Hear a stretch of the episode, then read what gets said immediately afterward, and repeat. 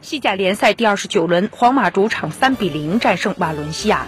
第二十一分钟，罗德里戈曾打进一球，但被判无效。第六十一分钟，本泽马进球。第七十四分钟，阿森西奥刚替补出场就进球。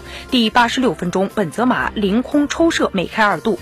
第八十九分钟，李康仁犯规被红牌罚下。皇马近六次联赛对阵瓦伦西亚，仅上赛季克负一场。